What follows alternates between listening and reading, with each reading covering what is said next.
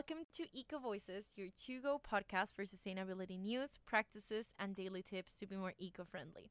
My name is Daniela Guerrero, and today we'll be discussing a very interesting article, which I would say it's very breaking news. Um, it's written by Mike Santos, who we have here on the call.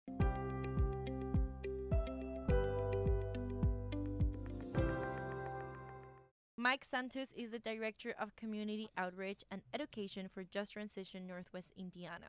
He is a native of Hammond, Indiana, where he also works as a middle school social studies teacher. Growing up in a sacrifice zone, he was motivated to get involved with environmental justice activism at a very young age. In his role with Just Transition Northwest Indiana, Mike is committing to fighting for a just transition for his community and all of the Northwest Indiana region. Hi, Mike. Hey, Daniela. Uh, thanks for having me. Of course, yeah. So, I mean, you wrote this amazing article titled Warehouse Developers at It Again.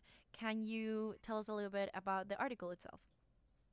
Yeah, for sure. So, um, basically, the article focuses on a current fight that's going on um, in the city of Hobart, Indiana, right now. Um, which, for context, uh, so Hobart is a city in uh, northern Lake County, Indiana. Um, it's home to about 30,000 people, so a relatively small city. Um, and actually, what's what's going on right now is uh, there's a proposal from this company called Becknell Industrial, um, and basically what they want to do is rezone um, this large ch- chunk of farmland um, at the center of the city um, in order to make way for a warehouse project. And um, this project has been met with um, opposition from um, widespread opposition from people in the community um, who have been, uh, you know, speaking up at city council meetings and um, trying to organize against this project. Um, and so, uh, with my blog uh, that I wrote for uh, Just Transition, basically we wanted to kind of just uh, get the word out about this fight and kind of help to spread awareness about it um, because I think it's something that's kind of gone uh, sort of under the radar. I think a lot of people haven't really heard about what's going on.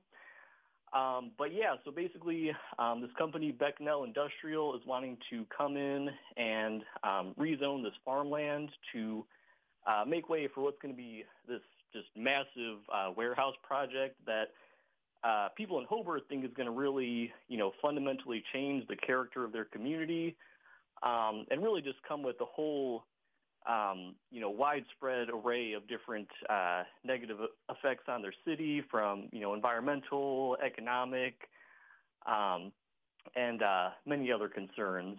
Um, so that's kind of the, the broad overview of it. Um, I don't know how, how in-depth you want me to go with it. no, I think that's a great introduction. And then we can start, I guess, dissecting this issue. Because um, he has so many, so many like little issues around it and many just um, factors that really affect the community. So I guess let's start with the environmental impact and how it is unknown. In your article, you say that when asked by a city official at a public hearing how many trucks would be entering and exiting the warehouse facility that they're um, proposing to create, um, they were initially hesitant to give the exact number. However, after being pressed, the company revealed that several hundred semi trucks would be entering the facility every day. Can you tell us a little bit why why this would be affecting the community? Yeah, for sure. So, um, yeah, that, that statistic you, you presented, um, that is really key to understanding, um, you know, some of the concerns that people in the community have raised. Mm-hmm. So um, this is going to be, um, again, a, a, truly massive warehouse project that they're proposing. Um, and it would be, yeah, somewhere in the range of 200 to 400 uh, truck trips per day uh, going in and out of this facility. Um, and so this comes with a, no- a, number of kind of negative effects on the community. So um, environmentally, of course, with all of those trucks going in and out, you know, every single day, we're going to have an increase in, you know, air pollution. Um, and, and this project, you have to keep in mind, is located um, near uh, several different residential uh, districts. Mm-hmm. So, you know, there's going to be um, basically these trucks going back and forth, you know, past people's houses every day. And, you know, these people are going to be breathing in um, all kinds of, you know, air pollution, um, you know, from these trucks. And so right now, the number that they're saying is somewhere in the range of about uh, 400 truck trips per day. Um, but that's actually on kind of the, the low end of the spectrum because um, that number could eventually increase to um, as many as 2,100 um, because right now they're proposing to only rezone, um, it's about 157 acres, um, and it would include about uh, six different warehouse facilities. Um, but people in the community are concerned because um, that plot of land is part of a larger area of about 680 acres, which um, was recently rezoned uh, for light industrial usage. Okay. And so uh, people in the community are concerned that there could eventually be as many as uh, 25 of these structures uh, going into that area. So right now they're just proposing six, but uh, down the line it could be as many as 25. And in the event that that happens, that would be, um, again, increasing that number to uh, over 2,100 truck trips per day. So a uh, huge amount of air pollution from that. Um, you'd have, you know, runoff into uh, surrounding uh, ecosystems. So um, for those familiar with Hobart, um, you got a number of different uh, natural features in the community. So um, kind of at the, the center of Hobart is uh, Lake George. Um, it's beautiful, you know, kind of pristine kind of ecosystem, um, which is located very close to uh, where this proposed facility would be.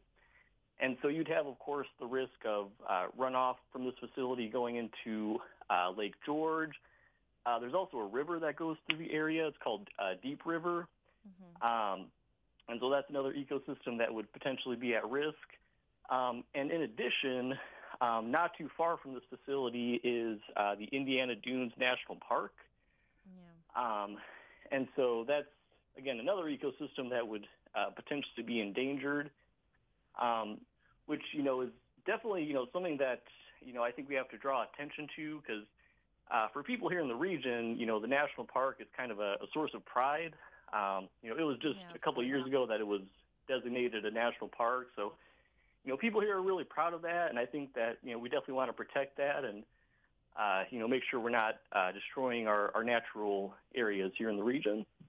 Yeah, I never had the chance.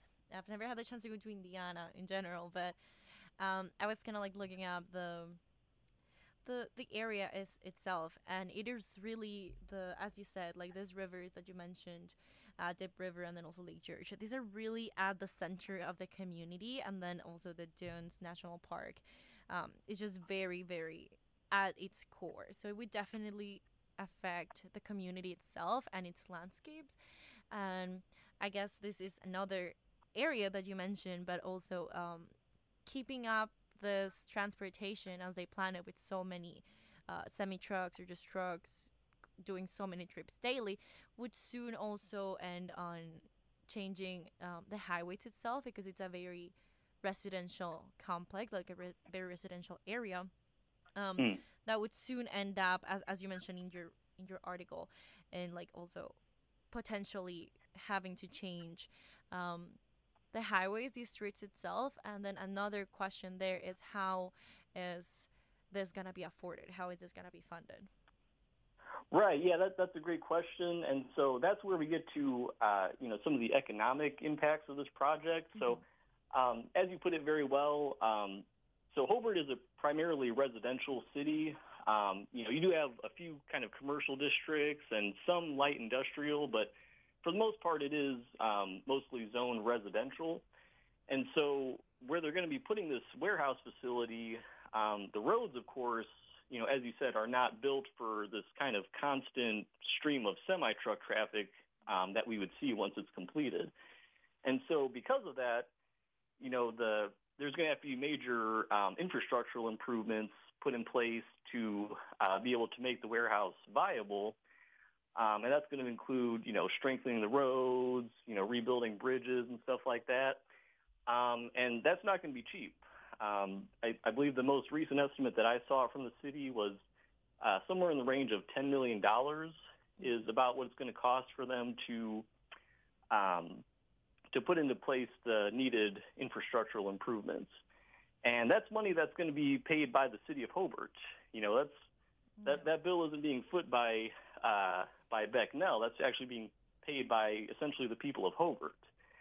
And so that's where I think, you know, a lot of the um, opposition to this project comes from is people are looking at these numbers and they're saying, you know, this company is coming into our community and, you know, they're looking to make these huge, massive profits. And, you know, we just kind of ordinary working class people in the community are being asked to, to foot the bill for the infrastructure improvements that they need to be able to put this uh, warehouse um, into place. And so, yeah, I mean, people are angry about it, and um, you know, I think that's where, um, again, a lot of the opposition is coming from. And there's actually another kind of related component to that, mm-hmm. um, and this is kind of a separate story that uh, kind of ties in. But um, so, for those familiar with Hobart, um, uh, it's actually home to uh, South Lake Mall, um, which is kind of like the major, like I, I, don't know, I guess mall in Lake County.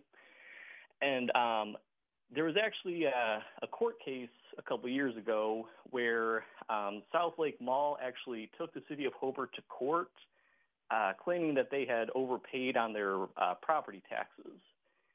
And so it went to the court um, here in Lake County. The court actually ruled against South Lake Mall, but eventually the case went to the Indiana Supreme Court, which ruled in favor of South Lake Mall and found that basically they had overpaid on their property taxes over the course of several years. And as a result of that ruling, the city of Hobart is going to be required to actually pay back um, over $20 million to South Lake Mall. Um, and so, I mean, that's a huge that's a huge bill for the city of Hobart. I mean, that's you know far greater than their their annual operating budget.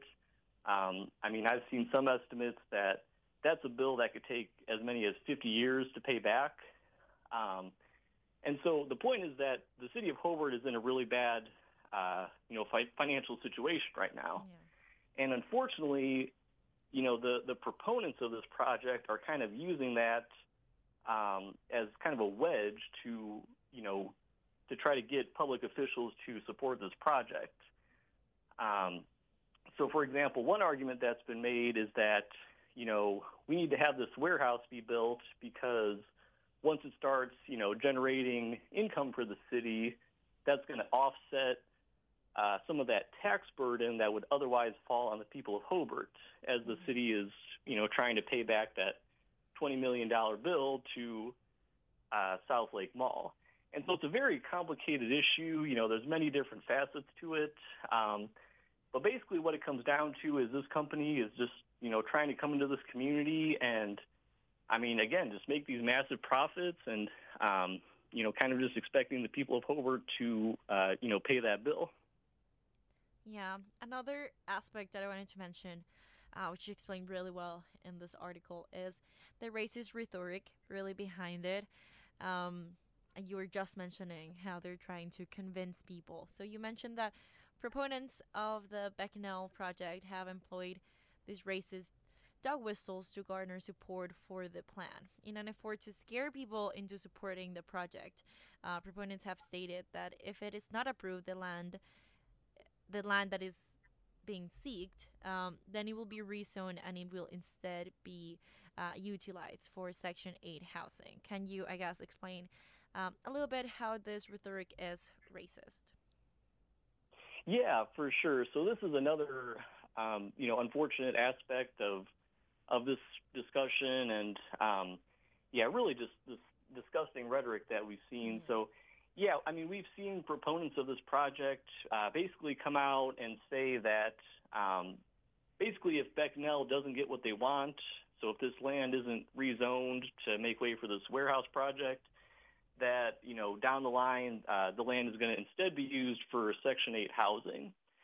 And they're they're using this as it's basically a dog whistle, right? So they're trying to, you know, basically draw, you know, push a wedge into the community, um, and it's it's basically, you know, trying to spread these kind of racist and, you know, classist stereotypes. You know, oh, you know, if this Section Eight housing comes in, you know, those, you know, those people, you know, quote unquote, are going to be, you know, coming into our community and basically they're trying to, you know, spread fear and insinuate that, you know, if this housing comes in, you know, we're going to see, you know, rising crime rates and all of that. I mean, this is just very, again, just disgusting, you know, racist, classist rhetoric that, I mean, really has no place in, in public discourse. But, yeah. you know, again, we're, we're seeing proponents of this project, um, you know, making that argument and, you know, basically trying to, to win over the people of Hobart, you know, using fear and, uh, you know, trying to turn people against each other, which I think is just really sad. Yeah, absolutely. I think that was one of the things that really um, stood out to me. Um, and then just how it's very public and it's very like shameless how they really make this argument. Um, yeah, that that's just so sad. But um, I also wanted to discuss, and I guess um, the one of the most important sections is um, the next steps and what is the current status of this project. Yeah, for sure. So um, the the current status of the project right now. Um, so it's been it's been approved by the City Planning Commission, and so at this point it just needs to be signed off on by the City Council. Um, they actually just met, um, I believe it was last week, and they um, they did their first reading of it, and it did unfortunately pass um, four to 3 mm-hmm. Um, so um, there is going to be a second reading, however, at the next city council meeting. Um, and that really, I think, is going to be kind of our last shot at, um, you know, bringing this project to a halt. Um, that's going to be kind of the, the final vote on it. And so, um, yeah, I mean, these next couple weeks here are really kind of the, um, the most important for the campaign. Um, so uh, local uh, activists in the area have been organizing a number of uh, different efforts um, so people in the community have been going out uh, door to door. Um, they've actually got a petition uh, that they're circulating, yeah. um, calling for the city to uh, reject the rezone proposal. Um, and that petition, as of right now, um, has over 1,600 signatures, which uh, coincidentally is actually more. That's more signatures than some of the city council members got votes in the last municipal election. So um, if that tells you anything about, you know, where the community stands on this, um, you know, clearly, uh, you know, widespread opposition and, you know, very obvious that, you know, uh, most of Hobart is, is not on board with this. Um, so yeah, we, there's there's a petition that's going around. Um, you can find that online. Um, so yeah, we're, we're you know, encouraging folks to uh, sign that and you know help to uh, share it on social media. Um, if you're so inclined, um, you know, they can definitely use help uh, going out door to door, uh, canvassing and talking to folks in the community. Um, really just anything that folks can do, whether it's canvassing, you know, social media or, you know, just, you know, talking to your neighbors, um, really anything to get the word out, um, you know, is going to be really uh, beneficial. Also, I would say, um, you know, from talking to uh, members of the community. Um, uh, I would say that reaching out to the local elected officials uh, would be really important right now. Um, so as I mentioned, the city council is going to have this final vote um, at their next meeting uh, in a couple weeks here. So um, yeah, you know, if you live in the city, just reaching out to your city council member, um, you know, really encouraging them to uh, vote against this project and I mean, frankly, just you know, stand with their constituents and, and do the right thing. Um, so yeah, there's uh, many uh, many different ways that uh, folks can get involved. Yeah, absolutely. Um, if you're listening to this, uh, please, if you do feel so inclined, um, help me in any way. The petition is titled "We oppose rezoning parcels south of 60, 61st Avenue and east of Colorado in Hobart to M slash one." Um, that's in change.org, and then we'll have it linked here in the podcast once it's um, out there in all podcast listening platforms. So please make sure to sign that um, and just help in any way. I think a big aspect is definitely sharing it in social media. Um, and as you mentioned, Mike, definitely reaching out to to your elected officials. Um, yeah, the for reference the the first reading was on Wednesday, as you said, it was last week, uh, on Wednesday, June 1st. And then a final reading is expected on the issue uh, to be two weeks from the from June 1st. So it's definitely coming up. Um, so I guess we're like in crunch time for sure. Is there anything else, Mike, you would like to get out there regarding this this issue? Um, no, yeah, that uh, yeah, that that basically sums it up. I uh, really appreciate you having me on, Daniela, and yeah, just again, you know, really encourage folks to, um, you know, if, if this is an issue that really moves you, or you know, if you're someone that lives in in the city of Hobart, um, yeah, I mean, just you know, take action, um, you know, make your voice heard, and um, yeah, you know, we just uh, we got a couple weeks here, so we still have the opportunity to uh, stop this project, but you know, it's not going to be easy. It's uh, you know, we're we're up against this company that has a lot of you know uh, financial resources and political capital, so um, it's not going to be an easy fight. But um, the only way we're going to stop this thing is um, you know from the bottom up. Um, you know, just good old fashioned uh, grassroots organizing. So um, yeah, every little bit helps. Um, yeah, whether it's social media, you know, uh, signing and sharing the petition, or again, even just uh, you know talking to your neighbor or uh, emailing your city council person. Um, whatever you can do helps. So, yeah, I would just uh, conclude by saying that um, you know every every uh, every contribution um, of of time and effort will be um, really important in uh, helping us to stop this project. Absolutely. And before I let you go, it is our little tradition here at Eco Voices to ask all of our guests a final question. So, our final question is you as a sustainability advocate and someone that is really on the industry and just putting yourself out there all the time, uh, if you had one bit of advice for students and future climate action leaders, what would you tell them? It could be about really anything, just any type of advice. Um, yeah, in, in, terms of advice for uh, students, I would just say, um, well, and I would direct this specifically at you know those students that are uh, looking to get involved in, in activism of one uh, sort or another. Um, I would just say that um, you know we got a lot of a lot of different fights going on right now, um, and you know it can be demoralizing at times. You know we're uh, the nature of grassroots activism is that we're you know often I mean, always going up against these big forces that have a lot of, you know, power and influence. And um, at, t- at times it can be demoralizing because, you know, it seems like, you know, we, we're, we're faced with a lot of defeats and setbacks. And, um, and so I would just uh, encourage, you know, young people that are going into activism, um, whatever type it is, you know, just, uh, you know, stay confident, you know, just be be firm in your beliefs and convictions, and you know just uh, always you know try to do the right thing, and uh, just know that you know if we can get enough people together, you know we can uh, you know really bring about uh, major you know significant change in the world. So um, it always it always starts from the ground up. So um, even if it seems like your activism is you know um, being met with a lot of defeats and setbacks, uh, you know, just keep going and uh, keep fighting the good fight. I agree. Those are very wise words. Please don't forget to check um, Mike's blog. Um, it, you can find it in Just Transition, Just Transition Northwest Indiana's website, which is jtnwi.org. And then you're going to find it under news. And Mike, thank you so much for being here with us today. I really appreciate it.